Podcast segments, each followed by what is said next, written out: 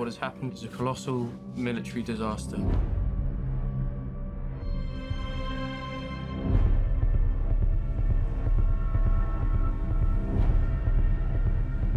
We shall go on to the end. We shall never surrender.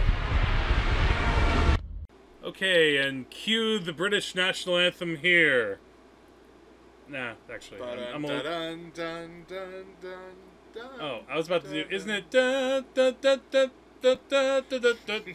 That's how like no. every movie. Every cartoon uses that for Britain, but I don't think that's the national anthem. Oh, is it? No, that's. France. well, was- actually, France is a little involved in this movie. A tiny. No, not really. All right, Just enough. just enough. Uh, welcome everyone to the Wages of Cinema. I'm Jack. And I'm Andrew. And uh, just a little disclaimer at the start of this uh, episode: uh, we're we're actually recording um, in my living room uh, because it's it, it, it would be It's damn hot. it, it would be pretty damn stupid of us to be recording where we usually do, which doesn't have air conditioning. So if you hear a little air conditioning in the background, that's why. We're also going to be trying to speak up for this review, but I actually don't mind having my voice up for this because I am so goddamn excited after seeing this movie. Oh yeah. And what did we see, Andrew? We saw Dunkirk. Oh my god! oh my god! Yeah, it's there's a I have a lot to say about Dunkirk. I, I'm sure you do. As and um and I, I have a whole lot to say about it as well. I'm I'm curious how our two sides are going to uh, kind of come at this. Um, I guess actually uh, um, maybe a way to sort of start this off though before we. I mean, I'll start off just by saying my first thoughts. I think this is by far Christopher Nolan's best movie. Better than Memento? Yes, Better than The Dark Knight? Yes, I said it. I said it. It had to be said. You come after me, internet. You come after me. I got my guns. No, actually, I don't. Better Um, than Inception. Yeah. Oh God. Uh, Inception. Uh, this movie actually remi- actually made me look think back to Inception and be like, huh. Maybe I. I mean, I wonder why I saw it in that movie as much as I did. That's did. funny because you made me watch Inception. Did I? Yes, I saw it in your house. You're like, Andrew, you gotta see Inception. The This thing is gonna is, be uh, awesome. look, I, and it was awesome. Look, Christopher Nolan is a good filmmaker, um, and I, I sometimes have come out of his movies pretty hyped up. I mean, when I saw The Dark Knight and when I saw Inception, I thought, "Oh my God, this is amazing!" But the more times I watched it, I suddenly realized, eh, I don't know. Uh, there's some issues with this, and too much people talking. This felt like something different from him Yeah. in some Uh, ways, not not in all ways, but in some ways. that you can really appreciate about Christopher Nolan. Whatever he does, usually comes at it from a very interesting angle, and he usually tackles a whole bunch of different things. Yes. And this movie is no different. It's quite uh, quite unique. This is the story of Dunkirk. Yes. Now, as a as kind of the uh, the the history teacher in the room, uh, why don't you tell actually our audience just in kind of a nutshell a, a little bit about Dunkirk because a lot of people actually don't know as much about it as maybe they should. Yeah. I because I, didn't even know too much about it. Well, that's why I'm here. Yeah. okay, so here's the situation. Remember World War II? All right. I think some of us do. America got into the war, it was basically Britain had landed soldiers in France to help fight the Germans, but basically France folded after a pretty after a pretty easy loss. this is in 1940. The war started in 1939, and then in 19 by 1940, the French were out of the war. The English were still stuck in France, and they had to retreat to a spot on the coast in northern France, which is around the area of Dunkirk. And the Germans surrounded them, and there was and they had to be evacuated by sea. Otherwise, they were never going to get out. There were 400,000 men they had to get out. Four hundred thousand. Eh, That was one of the that that was the number that really got my mind reeling. Like, how did that many people get onto that beach? Yeah, but it's but the thing is, it's not just people on the on the literal beaches. It's people trying to keep Dunkirk from being overrun by the Germans. They're Yes. defending it, and meanwhile, everybody in the rear is trying to get out, and the British are scrambling to get as many ships as they can to the beach to get their army back, because those are the men they're going to need to defend Britain once the, the war shifts. Yeah, because you have that many number of men. I mean, uh, correct me if I'm wrong. That basically is the British Army. It's their most of their men at arms. Yes. Yes. Men, I don't think that's the right. I didn't Well- think that's the right term, but you get the idea. But when you have that many men, and again, Britain, you know, they, they weren't a huge country. Um, But they were the only one able to put up a resistance against Germany If- because France France was out. yeah, you could imagine that if Britain folded too, that probably would have given Germany much better leverage to To to come into America. well, we'll stick to the movie. Well, If you want to watch The Man in the High Castle, go ahead and do that. no, but uh, no, I'm not talking about. So this is the story of the evacuation, and it's told from three different points of view, Yes. uh, which I found. Uh, I didn't necessarily find the people interesting, although they were they were unique. I found the way that they use those points of view by basically giving them different amounts of time in which we understood their experience. Well, he, here's what I would say to that. Because this Um, again is Christopher Nolan doing his atypical chronology. and he did it. I it's it's it was there from Memento. It's there in Inception. It's kind of there in uh, what whatever the hell space movie that was called. Interstellar. Interstellar. There which we go. talked about. For a moment, I kept wanting to say like Star Crash or something. uh, All right, can I just say something to that though? go ahead. I actually really appreciated that because to me, one of the things I really loved about this movie so much, um, and this might be one of the best movies I've ever seen. The enemy tanks have stopped. Why? Why waste precious tanks when they can pick us off from the air like fish in a barrel?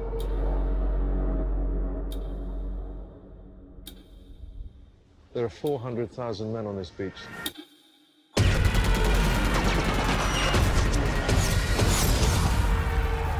I, I am so hyped up on this movie right now. um, it felt like, even though there was that chronology, and in a way we could almost say that Christopher Nolan's like a, you know, you talk about sometimes directors are fanboys or something for this or that.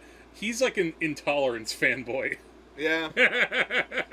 he really loves his overlapping, bor- kind of confusing chronologies. Again, th- this isn't so much the director of The Dark Knight making a war film. This is the director of Memento making a war film. Yeah. But what I liked is that he stripped away some of the narrative devices that again I, I do like I do like Inception quite a bit. I like Dark Knight more or less. Um, but in this, because the characters they they felt they were very functional to the story. Yeah. But I but that's what I appreciate about a it. lot.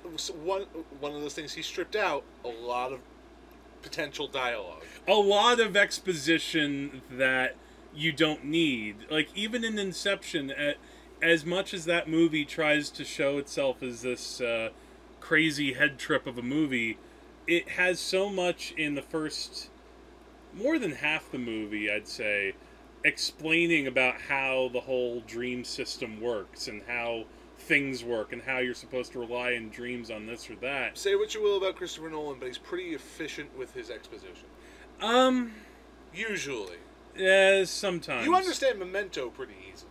Well, Memento felt a little more like the stripped down type of thing, more. Well, yeah, but you understand Inception pretty easily. No one is confused about how dream travel is supposed to work in that film. Interstellar kind of falters because even after a while, I was kind of like, "Wait, what are they trying to do?" But still, this film is an is a another good example of It- him doing it's that. so much just almost in a way like, and I make that intolerance uh, comparison, but I don't make it lightly. This, in a lot of time, a lot of time, felt like a silent film. Like because you're just following characters. Like okay, so we, as Andrew said, there are three timelines in this movie. One timeline follows, by and large, the soldiers that are on the beach, or more specifically, we're sort of following these two soldiers who initially try to they, they, they, they help save like this one wounded guy and get him onto a boat, which they barely just do. Then they get off of that. They're they're on the beach for a while, and then they somehow get onto another boat. That's one story. There's another story that takes place over the course of a day. This has Mark Rylance. He uh, is just a average citizen. He you know, and he's an older man, and his he and his I guess his two sons uh, come with him. You say the two his sons? son and a friend. Oh, his son and a friend come on with like this little boat, which is not any. It's just a little boat that you know you might use for fishing or something, and they're among the many people who were going out to get literally get the people who were on the beach and you know stranded to get them to safety so they wouldn't be you know killed so you have that that takes place over a day also then there's another soldier uh Cillian Murphy who becomes involved in that story and then you have Tom Hardy as Top Gun Tom Gun Top Gun Tom meets Gun. Top Gun meets Bane No. Th- But- there, but there needs he's- to be. I'll, I'll talk about that thing. more in a moment. Uh, and that he- takes place he's over. a he's a fighter pilot. Yeah. He's trying to protect the beach. But it's but here's the thing. It's these graded time scales. But like everything, the the film is cut so that everybody's story is interspersed pretty well with everybody else's. But the different storylines take place over different time periods. Yeah, the two soldiers, their story takes place over the course of a week. Uh, Yeah, as I was saying, the- one the boat, the the people on the boat, their story takes place within the course of a day. Yeah. Tom Hardy's parts all take place within the course of an hour. Yeah. But they're all present throughout the film, The- you- which was, and so that ends up with a lot of overlapping narratives. You revisit the same scene from several different points of view, yes. and you you maintain this chronology this historical chronology while also having everybody in their proper place. Yes, and uh, to me, it's something also- that's quite clever. It's it has a thorough emotional logic yes. to it. Because even though you, you know in your brain watching it okay so yeah this is taking place when? Uh, yeah that's not the same. Because you know logically a lot a lot of the stuff that's taking place over a week it's not going on at the same time as the stuff going on during the the full day and then the part that's over an hour. But you, it's almost a little bit like uh, when you're looking at one of those uh, those Russian dolls a matrushka yeah, Matrushka, where you have like the one thing that's the tiniest, and the one that's a little bit larger, and then the one that's much larger, and the, the the three plots nest pretty well within each the, and the thing is, there's so much suspense in this movie. This Yeah. is one of the most suspenseful war films I've ever seen. it's pretty tense Yeah, because And it's pretty- it's full of incident and the thing is again even though the characters are stripped down for for the most part not not completely because the stuff with Mark Rylance and his uh, the two bo- the boys and Cillian Murphy there's a lot of character there but you have characters who are constantly trying to evade getting killed by these forces that they can't see. Oh that's another thing that's pretty atypical for there are two things that are pretty atypical about this for a war film especially for world war ii one we never see the germans no we don't Two, there is no gore. Yeah, I guess this was a PG thirteen. There is no blood. There are no guts.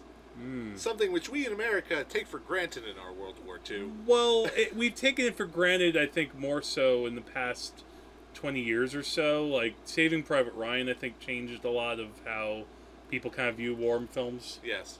And um, Which is not to say people don't die. People die in some pretty bad ways. but, But, it's uh, but it's all done in this.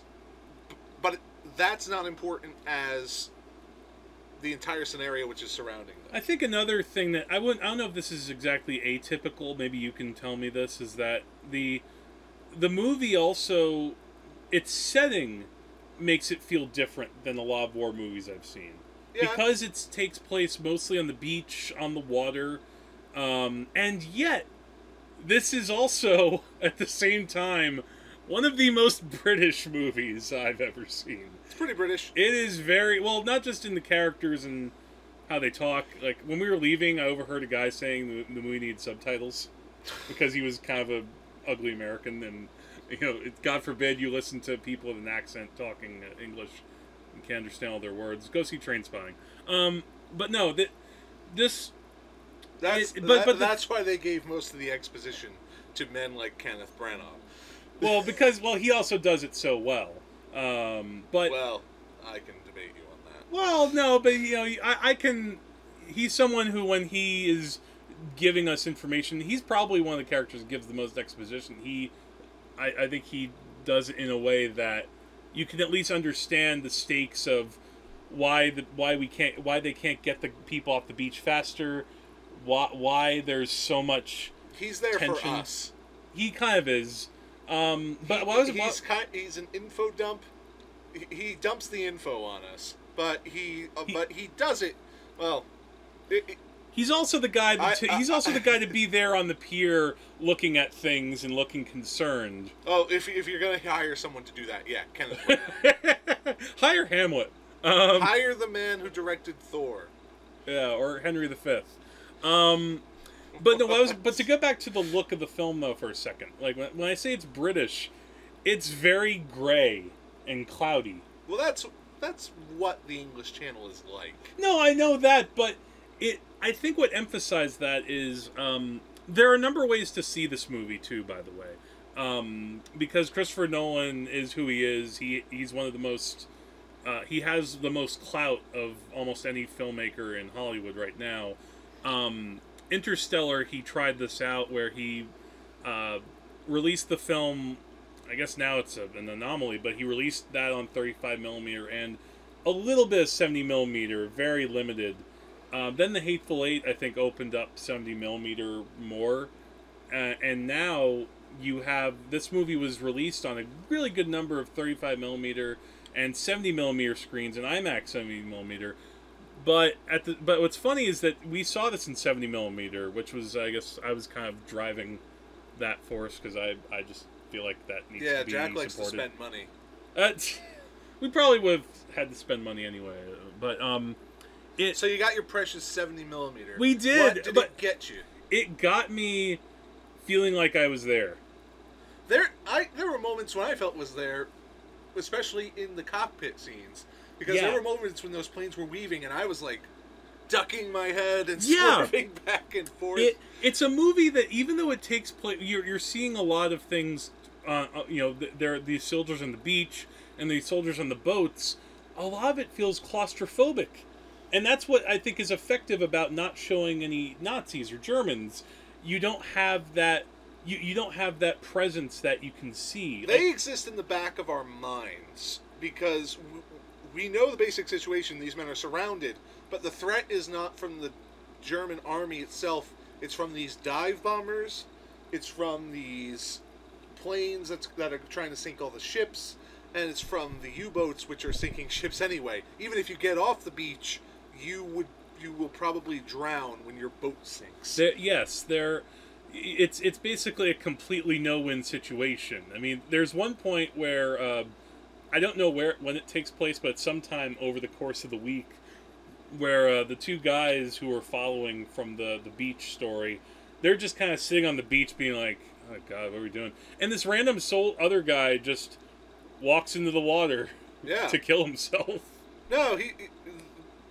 Basically, that's the, that's the fatigue convincing him that he can swim to England. Yeah, it. And you know, if you're in that position, like Dunkirk is in a place which is the nearest place in Europe to Britain. Yes. You're Uh, not going to get any closer to that. What- And then when you're you're like, you know, Kenneth Branagh is like, yeah, you can practically see it. And and Where is Dunkirk exactly? it's in the north of France, Okay. close to England. Okay. I, I oh, oh, is it one of those like? Is it the kind of town where you have people who have like swum from Dunkirk to England and that? I don't know. You have the well, you have people like that sometimes. But I I know mean- it's ta- But I mean, point. it's it, it it's a town on the coast. The British happen to be there because they have nowhere else to go. Well, another interest, yeah, that, that's the thing that's also interesting is that the movie starts off, and the, the mo- the opening is the only time you actually see combat in the town. Right. right? Because there, that it, you only have that moment where, and that's how we're kind of introduced to uh, one of our characters, and you, you're immediately put into the, oh my god, there's no escape from this horror because he's in like a group of men, and all of them get shot except for him, just by narrowly escaping and then finally finding a French uh, uh, uh, blockade. Um, but that was another interesting choice because he could have done that. He could have done, and I think maybe someone who was trying to make a more conventional film might have had that point of view too. Um, but he didn't do that. He made it. It's a in a way, it's a very bleak movie. Even Yeah. though, even though, if you know your history, you know how it comes out. Yeah, it's not one of the bright moments in World War II. Well, no, I think even near the end of the film, they kind of acknowledge. Well, didn't Churchill even acknowledge that in his speech? Eh, I think they were basically. This is not a spoiler because it's history. I think they were basically surprised that they got so many people out. yeah, because it you almost th- th- they were basically like fish in a barrel Yes. for a lot of that. If if the Germans had even just a, a shred of better air force capability or more ships, they probably would have. It probably would have been like the bloodiest slaughter since like Gettysburg or something. I don't know. But it's it's funny you mentioned fish in a barrel because yeah, that is the essential scenario of this film. It's But probably it's the mirrored in one very specific scene towards the end. that that we'll talk one of- about that in spoilers, Is, but uh, I guess that is. A, it is. sort of- It is. I didn't even think we were gonna have a spoiler right. section for this movie. Well, I don't know what exactly you could spoil, but you know, There uh, actually there is one thing you could kind of spoil, but we'll get. the it thing I could, the, the base, basically, what else? The only thing I could really say else is that. Oh shoot! I forgot. Well, it. well, here's well, here's the thing. We, we've talked before on the show, and I've talked with you also off mic about how, when it comes to movies dealing with history, historical films, a big part of it is authenticity. okay. And this just is one of the. It feels so authentic. yeah. It feels like you're, and because it's all based on, not it's it's not all one incident. It's these little, gradual incidents that are one on top of another, and you have like this little incident happening here, and meanwhile though this is still happening with Tom Hardy, and then oh here's what's going on on the boat with uh, with with Rylance and uh, and Cillian Murphy and and the drama that happens there, which is its own very tragic uh, scenario that's going on. Um, True. And it, um, and because of that, you're you're constantly on edge. It's not like the kind of thing where uh, in Saving Private Ryan, for example, we talk. You know, you could talk about how bloody that movie is. That movie actually takes that has a lot of uh, times. Like Spielberg gives the audience a lot of time to have a breath of Yeah. of air. This is not like that. This has uh, in this, you get moments of slightly relaxed tension. yeah. There are there are these peaks where the tension really rapid ratchets up, and even when those moments are over, everything is still tense because everyone is still stuck where they where they don't want to be. Yeah, well, because also you have moments too where, uh, in- in a way that that the, the teaser trailer that came out for Dunkirk uh, a while back, and it was one of the best teaser trailers too that you could ever see because it was just. It had a few other shots, but its main defined image was showing these like hundred soldiers on the dock, and they're all looking down. But then you hear the the sound of the plane coming, and then one soldier looks up, and then another, and then another, and then all of them look up at once Yeah. and duck, and it's like Dunkirk. You want to know a little bit of historical trivia about that? Is that is that based on a true thing? The planes that were bombing the beaches of Dunkirk were these things called dive bombers. They're these fighters that have um, bombs on them. But the Germans, they took the pl- they took the planes and they added these sirens to them, Hmm. so that when they dove, they dive straight down so they can target uh, what they're going to hit.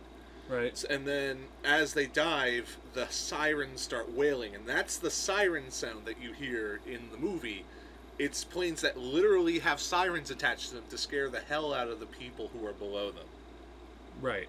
So that's where that sound comes from, and that is one of the best parts of this. I think the sound. Yeah, the sound design of this movie is also something that really keeps you on edge. Uh, Hans Zimmer's score, I was talking about this with our, our friend Matt Rosen uh, on the way after we saw the movie. Um, he, he I don't think he really cared for the score too much. I I thought it added tremendously to the movie, even though I recognize that it is a bit manipulative at times. the way that it it's so going like it's like oh my god. Well, Hans Zimmer is always. Han, it's hard to. It didn't have. Well, I will say it's about this score, it to didn't. take Hans Zimmer seriously because you know he, he, he's become a meme. he paints in such broad strokes that he, he becomes uh, easy to parody. But you know, Hans Zimmer has always been more impressionistic yeah, rather than crafting a sort of tune that you can hum. yeah. And ultimately, the Inception Blom is here to stay. this doesn't have an Inception blom though. We should we should point but that it's constantly uh, but it's it, it it works on the motif of the ticking clock yes. where you have these regular beats and uh, and these undercurrents underneath it the the emotional feeling of this film is it constantly feels like a bomb is about to go off. hmm I don't know, like not constantly, i'm trying to think of of how time. i would describe it i'm not saying you're wrong uh, I'm, Maybe there's a better way to phrase it like than that. i think uh, the way i think of it is that there is that And I guess it's wh- like it, it's it's like that sort of claustrophobic feeling that that you were talking about. It's like there's this sort of fullness in in, in every scene, and also uh, there's and there's not even like room for the audience to breathe. Mhm. There's not there's never really that moment of silence where you get to like take stock of your thoughts because it's like just like just like that beach is crowded and just like it seems like we're never going to get off also it also seems like we we the audience are never going to have a moment where we can just relax and think we're safe for a minute yeah, it, it, it works more on the level of you know it's a war movie, but it's one of those thrillers where again you- you're caught in a very uh, tight situation. Um, not unlike I don't know. Um, I don't know. I'm trying to think of something to compare it to because I'm trying to think of other war films. the only thing i can think of to compare it to is this film's basically what will be this film's companion uh, the longest day Well, I've not seen that movie. oh the longest day is a very good film it's it's the story of the Well, normandy invasion Yeah, and it's it, And that, it's- that's something like that was back in Hollywood. Uh, that was a big epic that, had everybody was, in it. That was a star-studded cast packed with people. Sean Connery was in it in his in early in his, early in his career. Sean Connery and John Wayne. And Yeah, everybody. but the, thing is, tonally, these two films are very different. Oh, but yeah. structurally, in terms of seeing the same event from several different points of view, it, it's it's almost the same. Uh, the difference is is that Christopher Nolan he, he ratchets up the tension. He da- he he really glooms it up, and then he uh, he does that sort of telescoping time scale, which does a really good job. Because without that, you would have to bring these people in in their proper time. In which case, we'd be seeing most of these soldiers, and then at the end, we'd get more characters thrown in, and then we get finally one more character thrown in to ba- to basically uh, get this off t- to a accurate uh, to in an accurate way. yeah.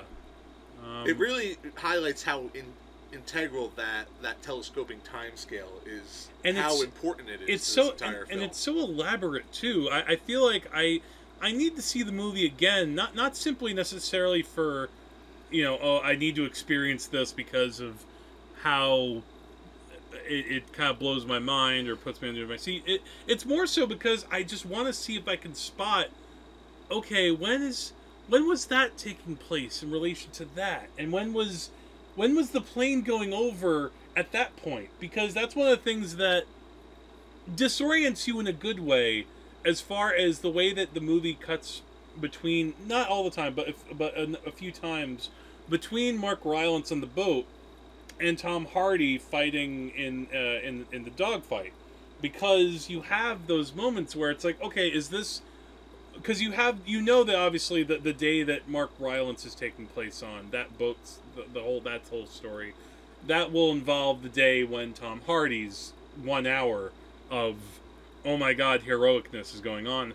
There, but at what point is that going to cross over? And at what point are are we seeing this or are we going to be misdirected to suddenly get this other moment that's going to throw us off edge? Eventually you, you have to pull back from that one moment where all three timelines intersect.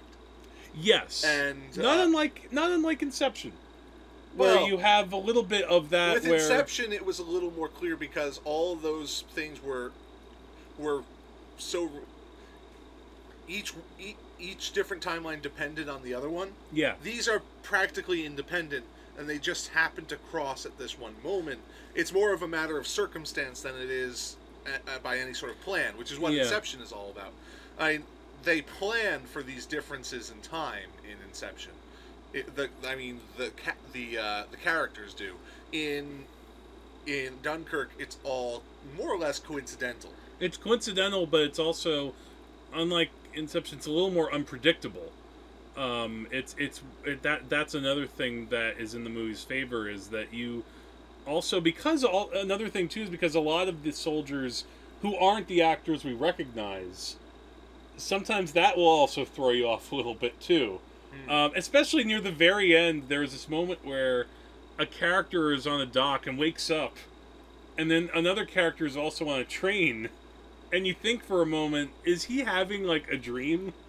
And is he still back on the dock? I, I think we knew that wasn't this movie. no but but in a way All but but nolan time- handled All this time he was being incepted. no but but that's the thing. Nolan did such a good job though of making it feel like you don't know where you are. Almost he in that in that one moment that almost felt more dreamlike than mo- a lot of the dream stuff in inception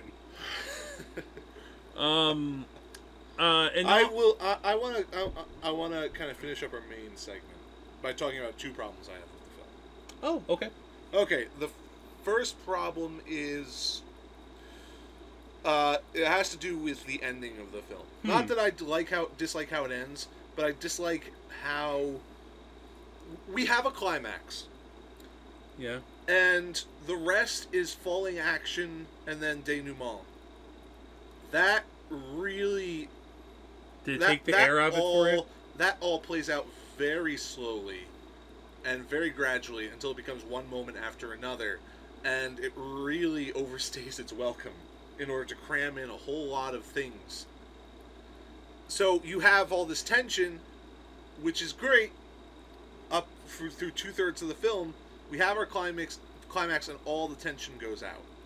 And it wouldn't be a problem because it wouldn't be a problem if only it wasn't so long after that. I don't think I don't think it felt too long. I think that you needed a little bit of time to deflate from everything that just came before uh, before it. But th- my problem is, is that everything is so so well condensed. First of all, Christopher Nolan has stripped out so much that we don't need.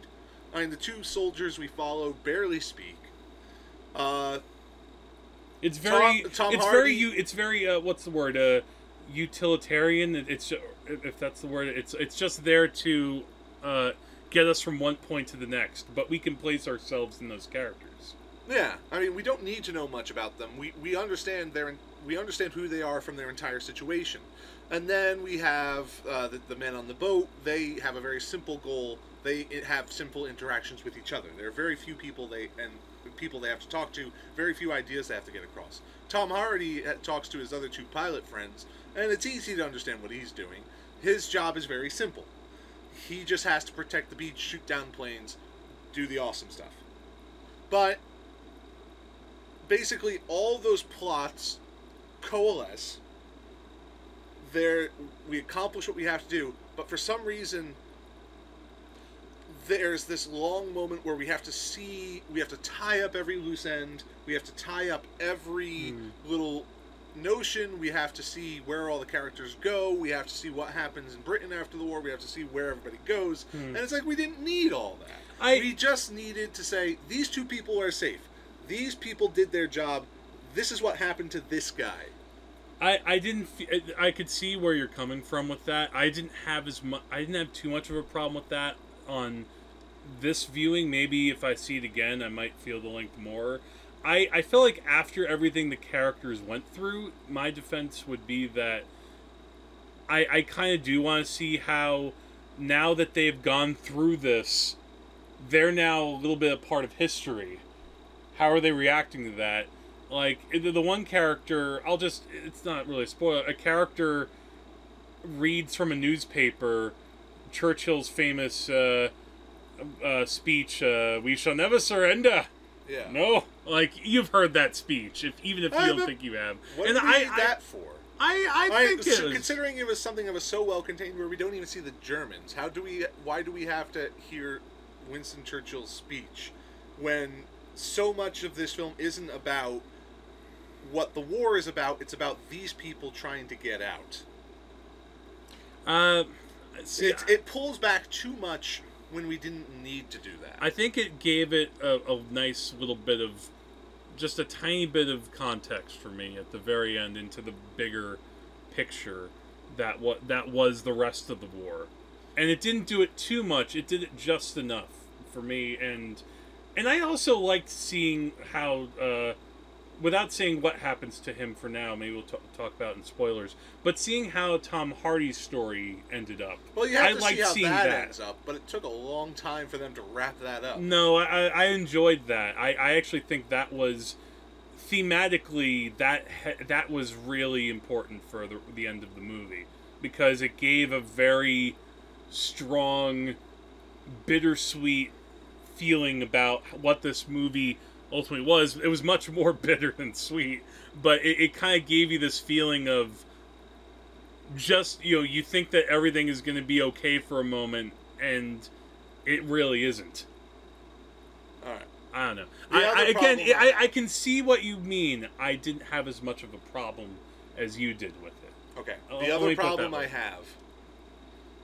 Who wrote the dialogue for Kenneth Branagh? Um, uh, I, I I know he's supposed to be our exposition guy, but I mean he gets basically all the movie lines in this film. I I, I saw that even in the trailer. It's like you s- you see the trailer for Dunkirk and he says you can almost see it from here, and someone says and someone obviously has to see say see what, and he's like home. And, and I'm like, Hmm. who talks like that? Who says, "Oh, you can almost see it from here"? And then it's like you ha- someone has to ask you what you're talking about. Uh, Right? That that in a sense basically encapsulated what I expected from Kenneth Branagh, but I didn't. But you know, with the whole film around it being so spare with dialogue and actually being really good with it, everything he says sounds like it's part of a movie script. um, I, I was okay with it. Just, I, I, I yeah, it, that was probably my least yeah, favorite you're part of the okay with movie. it because you're in love with this film. Right no, no, now. I, I will. You're talking about how this is the greatest Christopher Nolan film ever, and then like in three weeks, you're gonna say, "Oh yeah, Andrew was right." No, no. Here's what I would say now after seeing the movie. Okay. it amo- I, I can still find things that are that are that are not perfect about a movie that I love. Right. Uh, and I'm saying right now though. I am on a high from everything that works about the movie so much that maybe I'm a little more forgiving of the things that don't work as much that you are making good points about. Um, here's what I'd say about the Kenneth Branagh. Uh, and again, it's not all of the dialogue. You're pointing out the trailer lines, which yeah, it is very trailery. But they say It I'm it, it, it thank please. Right, Okay, I, okay, I know I interrupt you sometimes. I'm uh, sorry. right. I, I, I'm calming down. Okay, I'm calm. okay. All right. um, um, Finish up. I- Finish what you were saying. it if it had been like the whole movie, like I think that like a lot sometimes Christopher Nolan has that problem in other movies. Um, sometimes he writes good quote kind of movie lines. That's why we remember the Joker so well because he had Mhm. really good lines like that in in the Dark Knight. Um, I could see why it might feel out of place. I think that for me, because it was only a couple times, it I could live with it, and it was also uh, it was also uh, uh, frankly a, a nice little anchor for just a moment where okay, here's someone who in this very experimental war movie structurally speaking, and uh, and how it's stripping everything down. Um, you know, he he is the kind of character from an old time war movie. Uh, in a way. Well, I, I, I agree with that. Uh, but but I but I almost I don't know. There's a part of me that If he was, It- it- if this film was a few decades older, he would be played by David Niven. Kenneth Branagh would have had a pencil mustache, and uh, it would have been a lot more dapper. and and uh, and um, yeah, you you would have had like a Guns in the Navarone um, style. Um, Uh, maybe it's because he can just deliver it pretty well. well, I mean, he's kind of Branagh. I would never say that he does anything poorly. I mean, I, I'm you're trying. I'm trying to think of a way to defend it exactly. I, I guess because I was caught up in the rest of what everything else that was going on when they drop when he suddenly popped up in the film. Again, he he doesn't have a whole lot of the quote movie lines like you say. A lot of his dialogue is more about yeah relaying some information. O- occasionally, also cleverly done in that at least a couple of times or at least the first time we see him talking to other sol- to other officers, it's because it's we're hearing it because the other two soldiers that we're following are like hiding under the planks Right. and are listening in on him. Um, so I like that. po- So that's when we actually hear him say that. You can practically see it from here at home. Um, I think the other thing too is uh, I. Uh, I, I, I understand that we do need that exposition because, as you said, a lot of people aren't familiar with this event. people And don't I- people don't understand the geography of it that, people might not even understand that this is how like Pe- People That- don't understand why this was important. yeah well especially american people uh, maybe people in england. I could see this probably being like one of the biggest movies in england of all time or something. Because it's so british.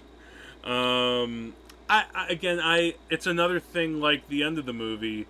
I can see why you had a problem with it. I'm just off of coming off of the movie i i don't know. I, I was okay with it. Uh, it i'm trying to think of a way to defend it exactly. Um, it I, other than that, I the these are basically the the the ending thing is what I'm more worried about. Kenneth Branagh, I'm, I'm not too worried about because I'm I would I'm gonna pro- wa- probably watch this film again. Okay. Because it was because the first two thirds are so tense but so uh, exceptional.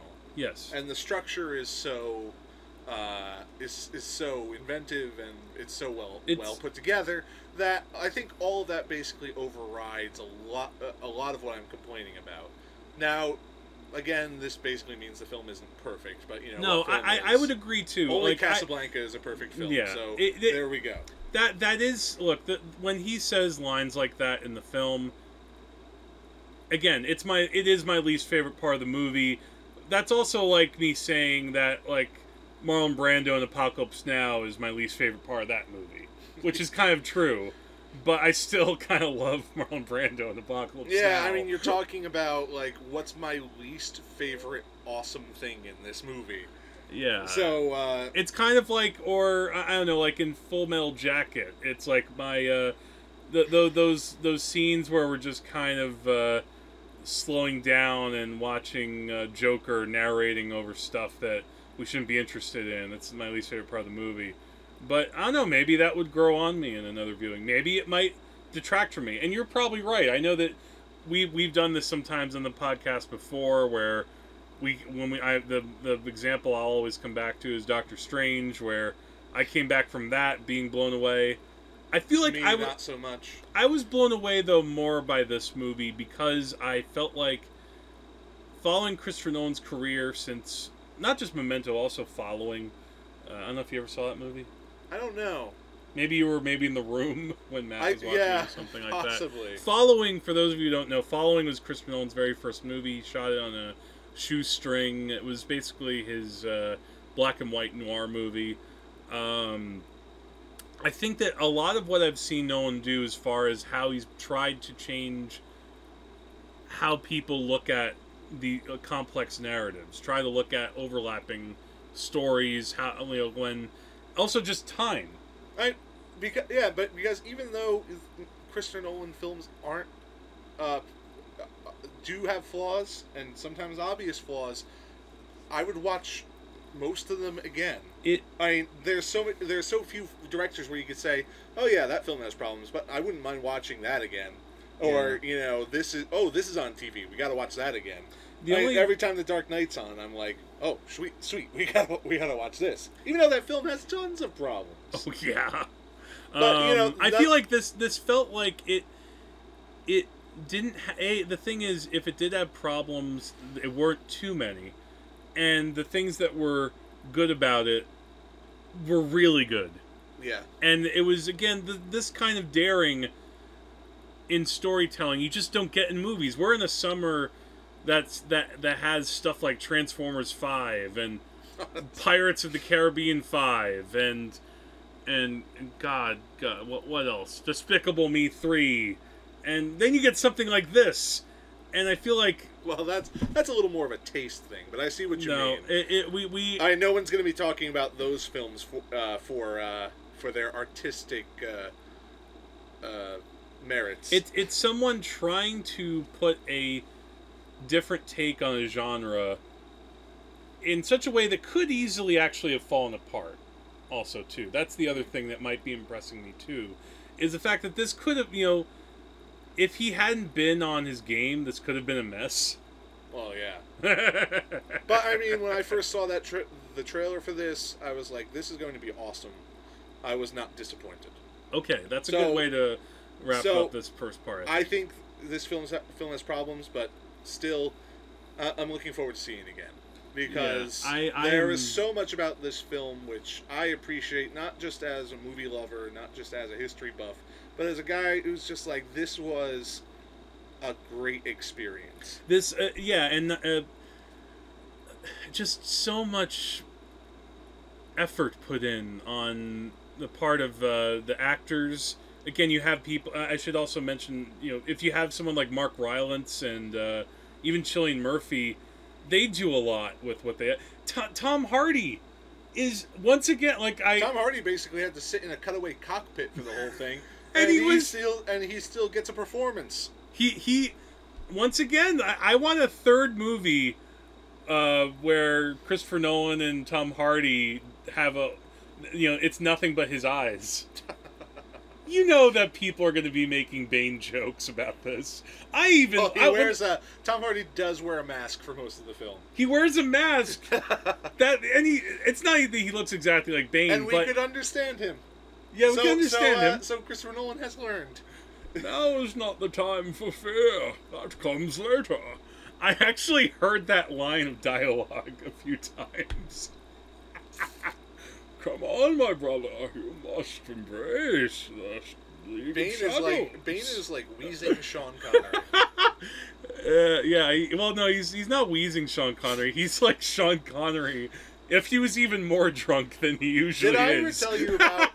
did I ever tell you about when I saw went to see The Dark Knight Rises? okay. There's a part in the film where we we we've ha- we've seen Bane, we've Oh. we've seen uh, we've seen Bruce Wayne, and he's doing his Batman voice, and then like Commissioner Gordon gets hurt, and he's in the hospital. And you know he's injured and stuff, so he can't really like, talk like a normal person. He's got like a he's got an oxygen mask on, and he's he's like, "I knew you would come," and I'm like, "Oh great, all three of our leads can't talk now." I have a letter from Jim Gordon. Um. So, all right. So we, we kind of gave our thoughts on this. Uh, I don't think we need to go into any spoilers in this, unless there's something you want to talk about. I, I, I think I've said Um, everything I want to say about this film. Yeah, I guess I did too. I, the only thing I would say is the very end with Tom Hardy. I think I that's the one part of the ending I know I liked more than you did. I think I that I, I also liked how protracted it was. I kind of liked how that was the one part of it that I really appreciated, and like just the way that cinematically. Uh, spoilers if you don't want to hear this. The way that he's about to, you think that he's about to crash on the beach, and then little by little he's trying to get the wheels to come out of the plane. And it's like oh my god is he gonna do it? Is he gonna do this? Oh god. And then he finally does it and he, and he that- lands the plane. There is that little bit of suspense that I forgot about. oh so, and, yeah, you're right and about then that. i- i- and then he finally lands the plane and he gets out of it but then he knows oh god i am behind enemy lines again. And he gets captured. That kind of encapsulates the movie for me, hmm. in a way. Well, I see what you're saying. Maybe I'll change my mind. Yeah, But, I think we can wrap it up. So, Jack, go what see is this. your what is like your one sentence review for this? It's a matinee. Okay, let's try that again, but serious. Oh, so, This is a. This is unlike a war movie that you've seen before. Again, it, it's not since like the Thin Red Line have I seen a filmmaker take on World War II and make it their own. okay, How's This- that as a sentence? that's great. Okay. This is a complicated film, but it's presented in the least complicated way possible. Well, yeah. Uh, well, hopefully for most audiences. There but yes. are some layers to this, yeah, and you won't be sorry for seeing it. It's a layer cake of holy crap tension and beautiful filmmaking. I couldn't have said it better. And if you want to give us your thoughts on it, you can visit us at the Wages of Cinema at uh, uh, Facebook and Twitter. We're at wagesofcinema at gmail.com. If you've seen the movie, I'm sure there'll probably be some Nolan fanboys out there. Maybe Do Nolan you- fanboys exist? they still, well, maybe now that IMDb is gone. When the IMDb message boards were around, they were around a lot more. Um, but now that that's over with, And I don't know. maybe you can tell us which one of us will change our mind about the quality of this film. Will it be Jack? Will it be Andrew? Tell us who you think it is and Yeah. bet money. and um, so go see it and try to see it on 70 millimeter. You Give got it a shot. Yeah, You owe it to yourself. exactly. So Pay money. yes, pay money to go see a movie in a theater, and if and if you can't see this one, go see Baby Driver. Um, right. So right. with that said, thank you for listening. I'm Jack, I'm Andrew. and remember, the wages of cinema is death on the beach, or by plane, or by air, or by sea. But usually in the water. Yeah. Have a good night, everyone. Good night. Good night.